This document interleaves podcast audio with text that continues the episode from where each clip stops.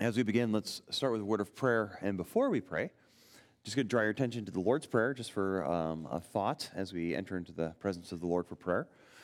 When he says, uh, Let your will be done on earth as it is in heaven, I think it's one of those lines that often we, we just fly by and don't really consider. But it, it is a clear reference to the angelic obedience, right? And the angels are obeying the will of the one who has made them in such a way that they freely and joyfully do exactly what is asked of them. They dispose of the Father's will with free joy and goodness. And, and they find pleasure in that and satisfaction in that. And then the prayer is that that would actually be reflected then on this earth. That God's people, particularly, I think, but also all people, would do what God wants and that they would do so because they want to do so, to please Him for His sake. And I just think it's one of those things in which we often don't think about how we pray, but one of the ways in which I think we should be praying is that we not only do what God wants, but that we want what God wants. And that we have a mind and a heart to find joy and satisfaction in serving our King as King. And that, that brings us deep um, meaning in life, satisfaction, and, and not only that, I would say a sense of purpose, right? God has put me here for His pleasure, and that when I do His pleasure, I am actually doing exactly what He has made me for. And that should be a good and sweet thing for us. So let's pray that way that God works His will into our hearts tonight.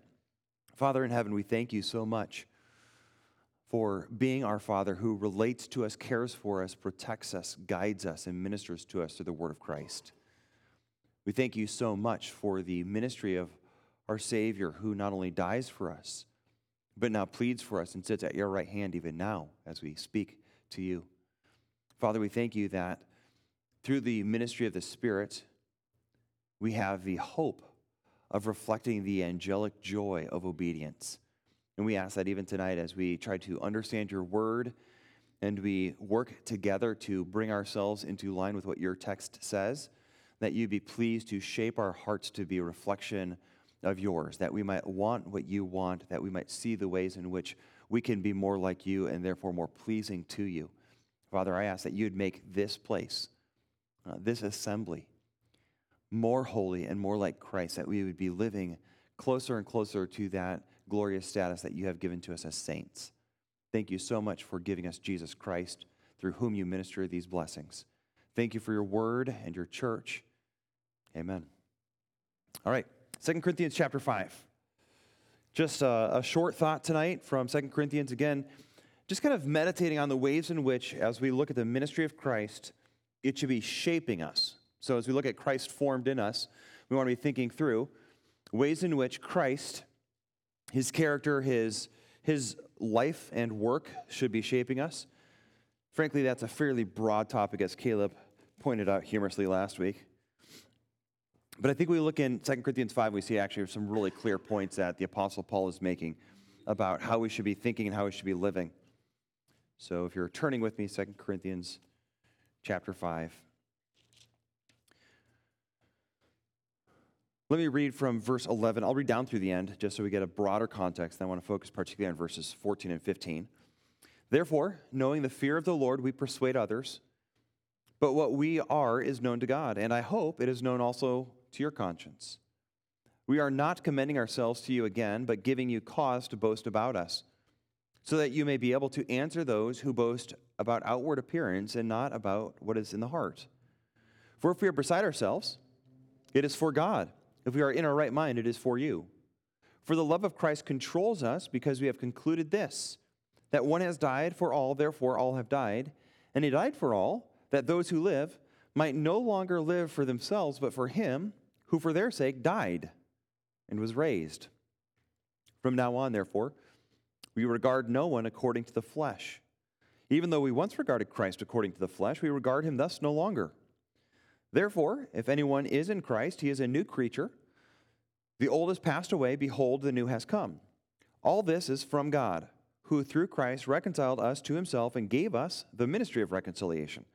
That is, in Christ, God was reconciling the world to himself, not counting their trespasses against them, and entrusting to us the message of reconciliation. Therefore, we are ambassadors for Christ, God making his appeal through us. We implore you on behalf of Christ, be reconciled to God. For our sake, he made him to be sin who knew no sin, so that in him we might become the righteousness of God. Really, a incredibly encouraging passage, isn't it, to consider? When you look at the text in verses uh, 14 and 15, especially, I think the Apostle Paul is defending the motives with which he is approaching ministry and what has revolutionized his heart.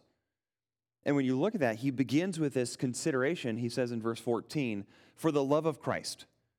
So he's going to say, for the love of Christ is, is, is accomplishing something. That word love of Christ is a little bit ambiguous. Um, I suppose uh, both the Greek and the English carry it well. You could have a love of Christ being your love for Christ. So you could read it something like this My love for Christ is a controlling love for him. Or you could read it this way Christ loved one in the way the, the Greek love. So we should read it that way. As you go on, what do we see demonstrated as he kind of unpacks what it means to look at Christ's love? What does he begin to show us?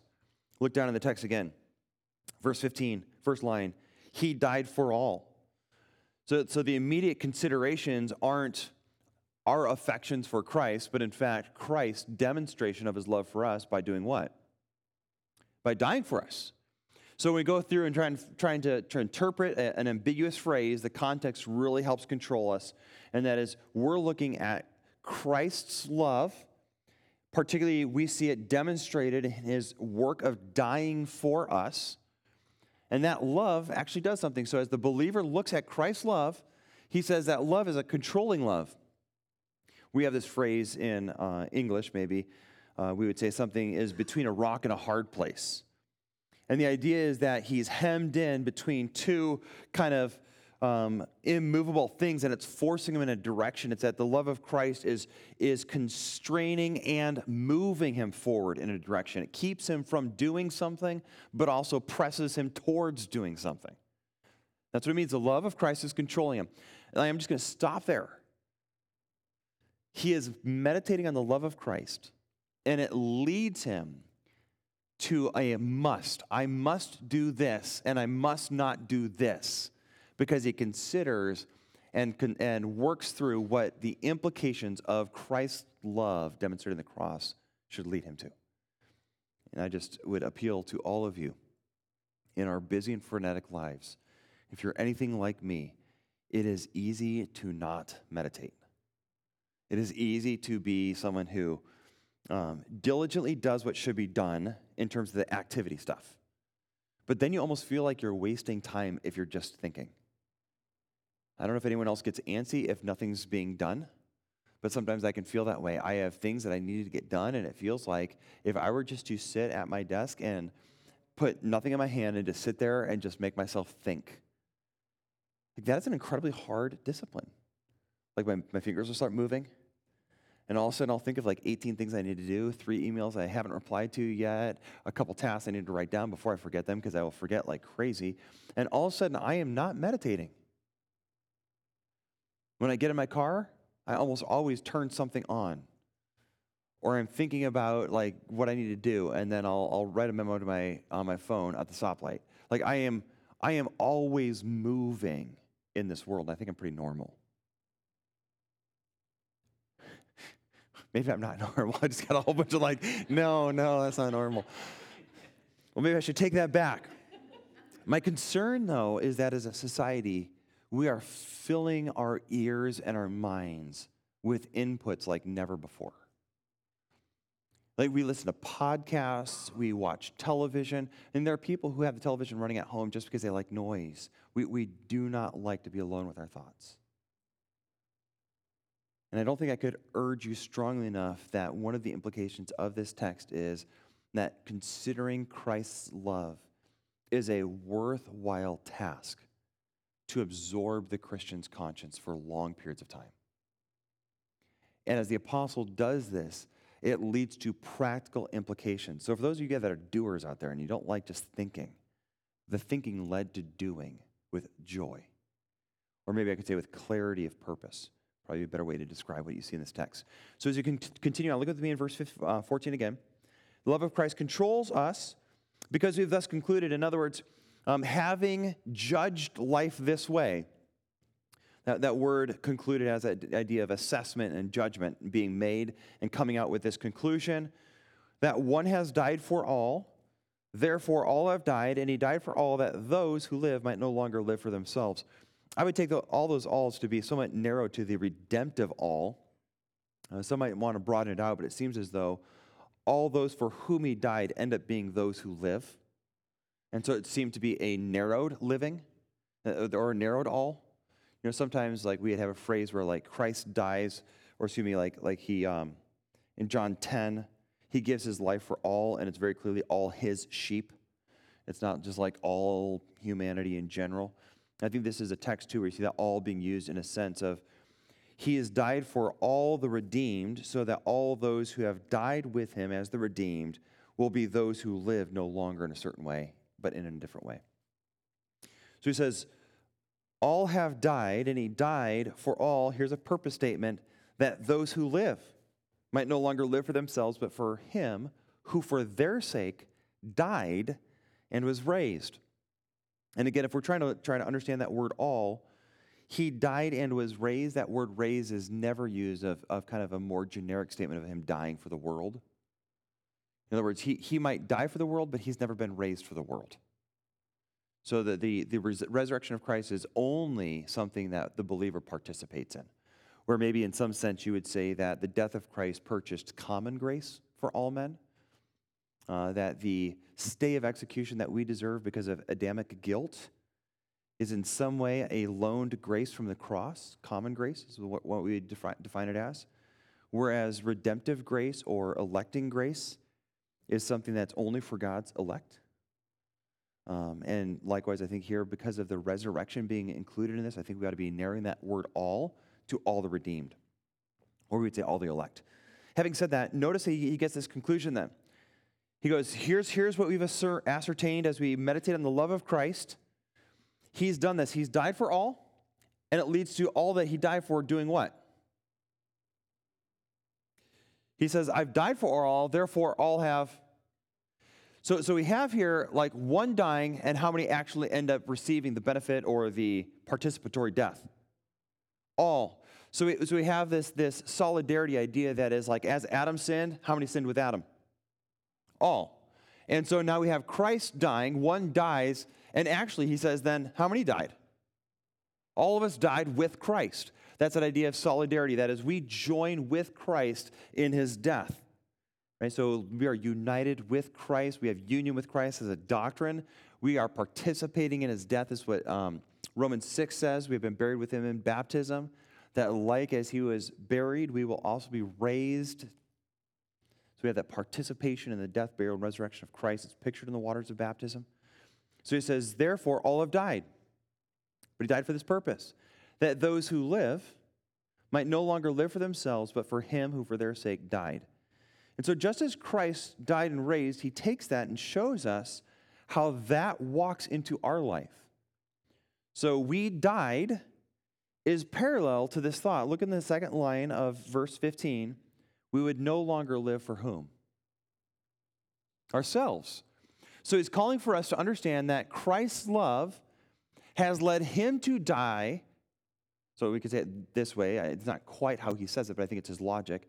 He died to himself by dying physically, like literally. So therefore, we should die to ourselves so that our co crucifixion with Christ isn't merely in union with Christ, it's also to have practical ramifications. That is, we are to be walking dead men. Well, to what do we die?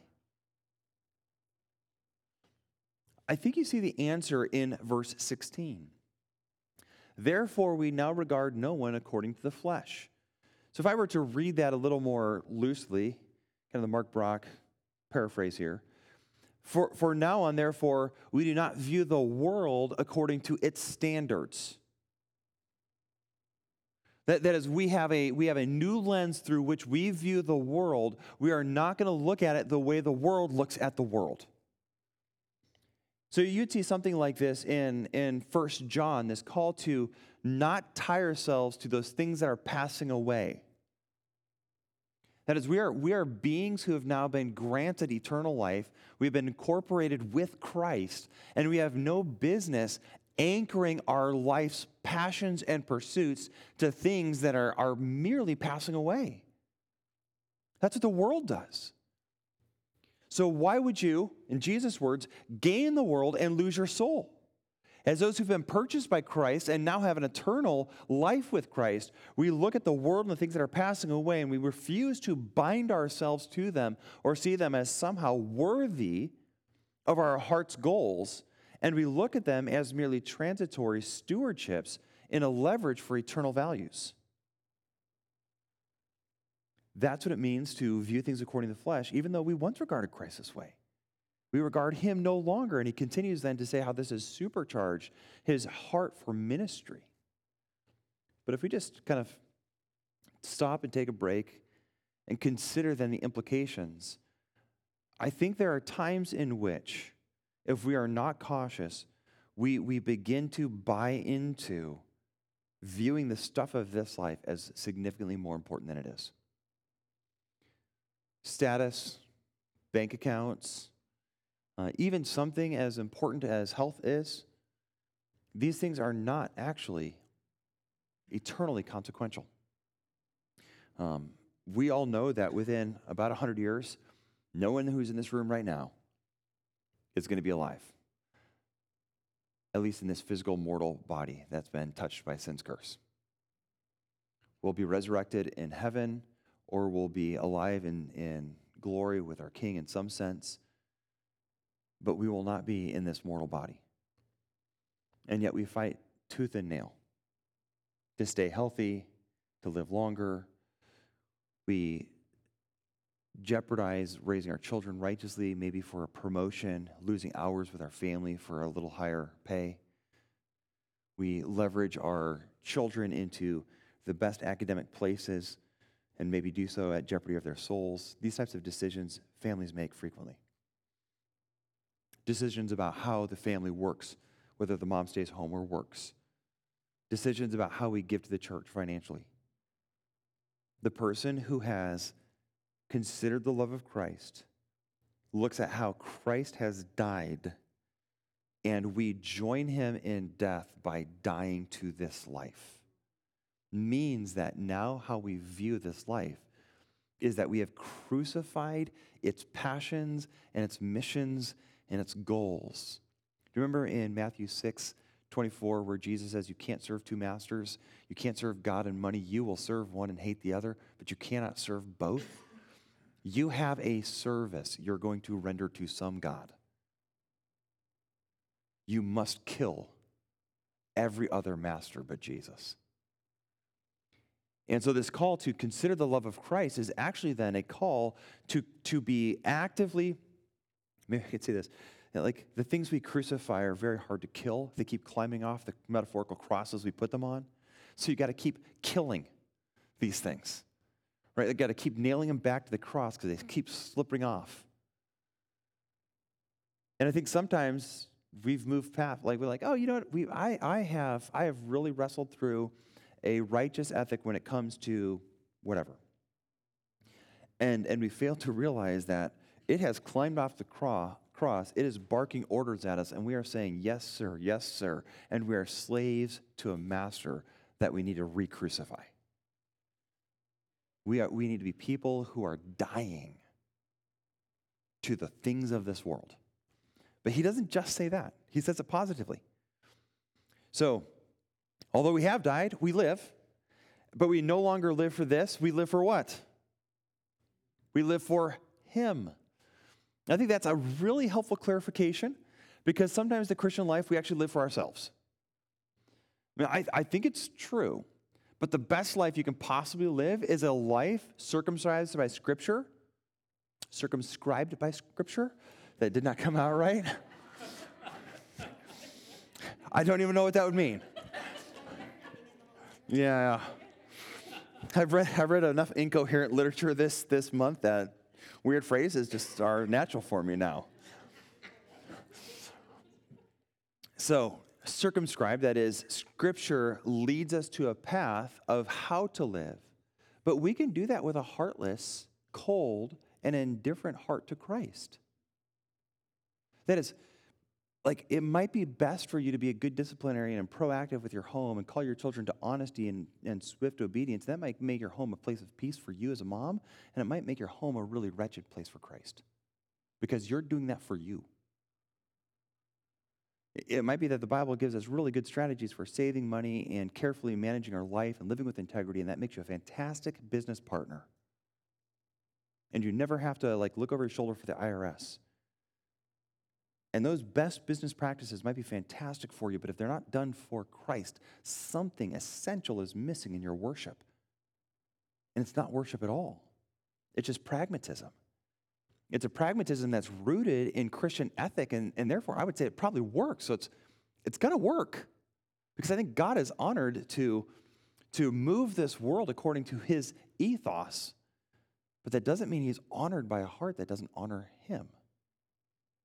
So when you look at the text and Paul's meditating on the love of Christ, it leads him to two conclusions the, the crucifixion of a way of life, thinking about life from a very worldly, transient perspective, living for the temporary things of this world, needs to get killed. And in its place, then, we center our motives on Christ. We live for Him. And I love that it's personal because it's not about living as, as the rules that He's laid down have. It's that we live, we would live by those rules, of course, but we specifically do it for Him. We do it for Him.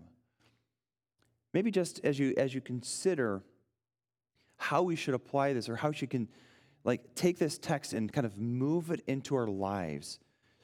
I, I can say with confidence that the, the best dads are not the ones who loves his wife and children more than he loves anything, but the one who loves his wife for Christ's sake. And that actually that actually sanctifies the why then.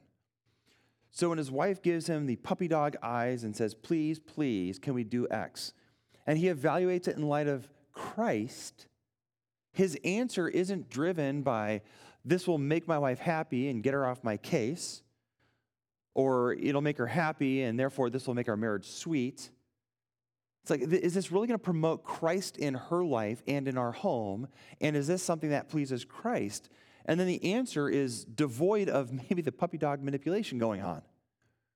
And he can truly lean into it and say, I'm happy to please you because it will please Christ. I think often we do not consider that. Or again, maybe I'm projecting here. I think sometimes in my life, I can presume it pleases Christ. Having read my Bible and grown up in a Christian home and living my life counseling others, sometimes I think I can presume. And if it's anything like I drive, sometimes I think I'm driving the speed limit and I look down and it's like, oops, I'm not. And that speedometer isn't always needed, but there's many times where it's a corrective one way or the other. It's like, I am not paying attention. I need to go the speed here that I should be going. Likewise, Scripture guides us to know how to please our Savior. So the meditation on Christ's love leads the apostle to recognize that the death of Christ isn't merely a theological and historical event that leads him to saving faith, but it leads him to feel so compelled and constrained that now his life becomes one of reflecting that Savior's death. Like he's died, now I'm dying. I am crucifying the things of this world, and I am living for him.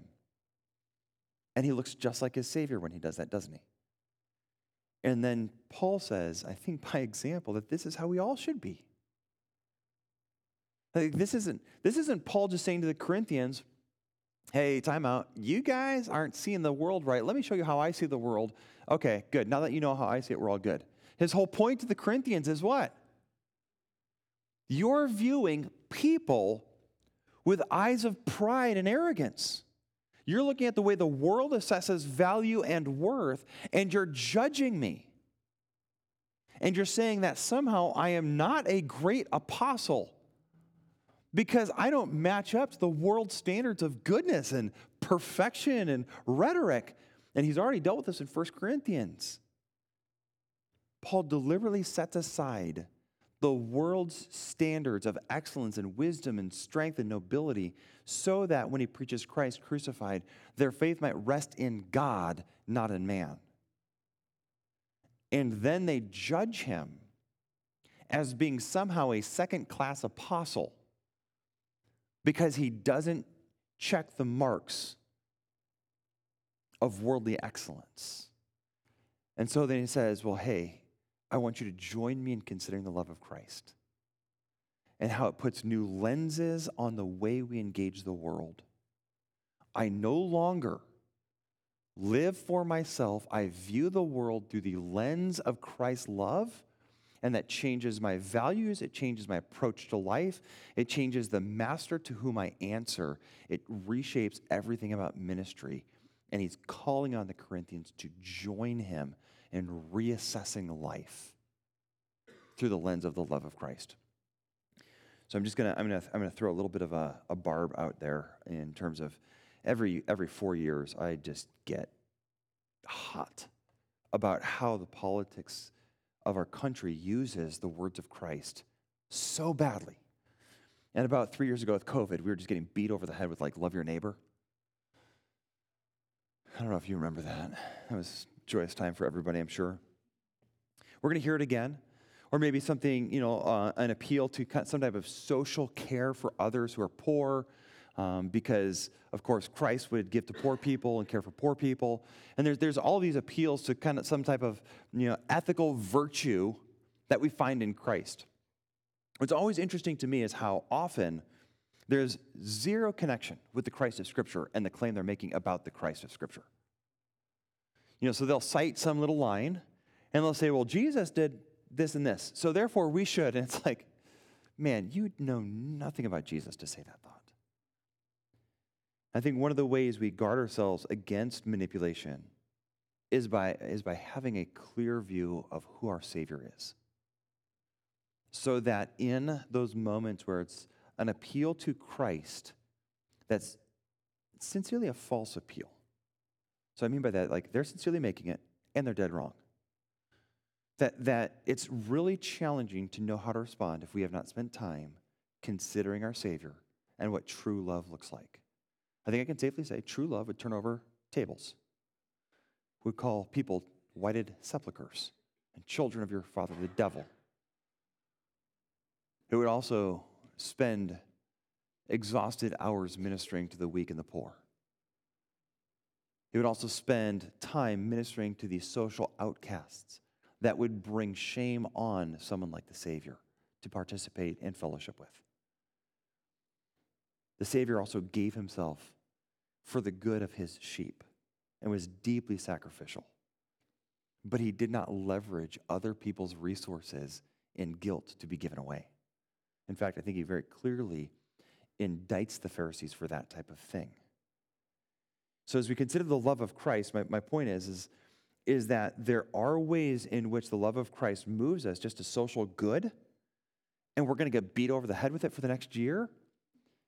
But here, Paul actually focuses on the love of Christ, and he says, therefore, you should die to yourself. But it doesn't lead to just social good, it actually leads to what?